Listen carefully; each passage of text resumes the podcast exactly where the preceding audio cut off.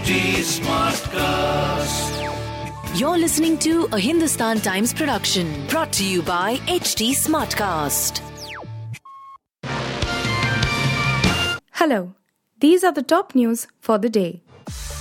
U.S. State Department on Tuesday warned American citizens traveling overseas of possible retaliation by Al Qaeda and its supporters after the organization's leader was killed in a U.S. missile strike. In a worldwide caution update, the department said it believed there is a higher potential for anti American violence given the death of Ayman al Zawahiri on July 31, 2022.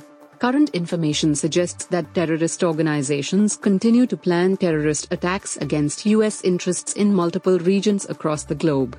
As terrorist attacks often occur without warning, U.S. citizens are strongly encouraged to maintain a high level of vigilance and practice good situational awareness when traveling abroad, the department added in the update.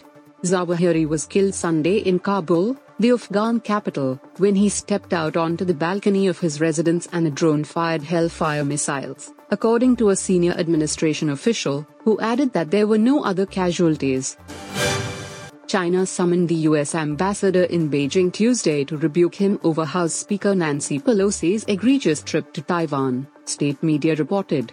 The move is extremely egregious in nature and the consequences are extremely serious, she was quoted as saying by China's state news agency Xinhua. China will not sit idly by.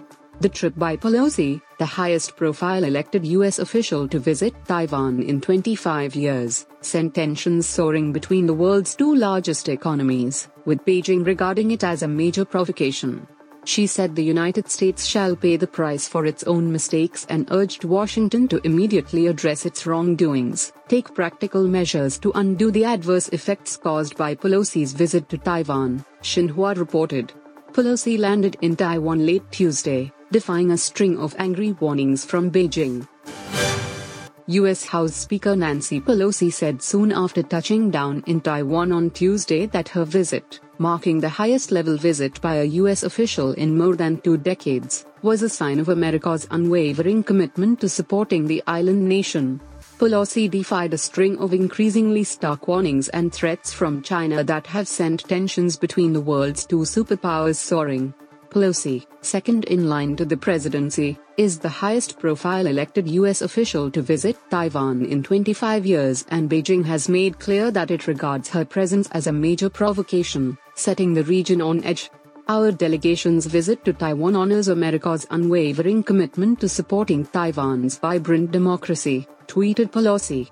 Our discussions with Taiwan leadership reaffirm our support for our partner and promote our shared interests, including advancing a free and open Indo Pacific region, she added.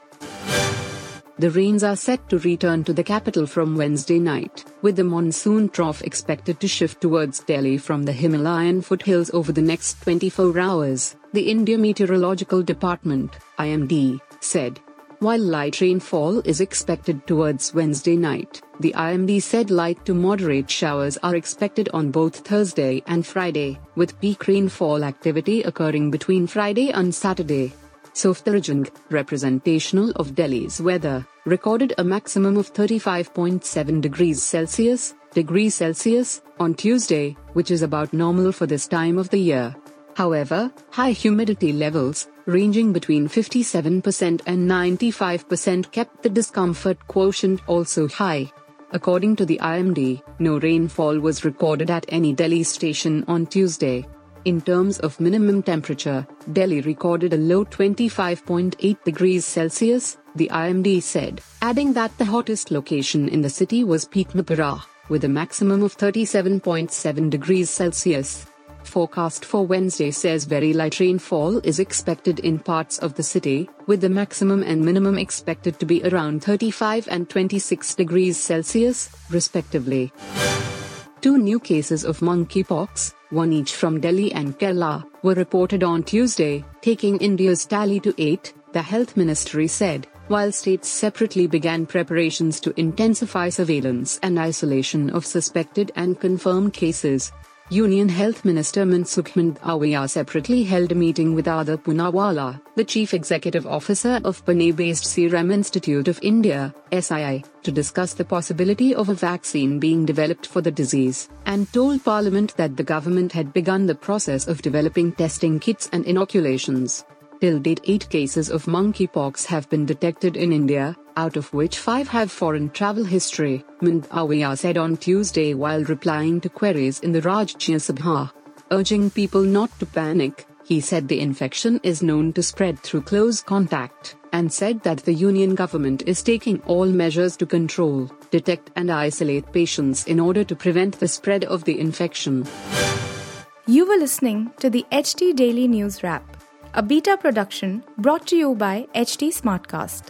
Please give us feedback on Instagram, Twitter, and Facebook at HT Smartcast or via email to podcasts at hindustantimes.com. Until next time.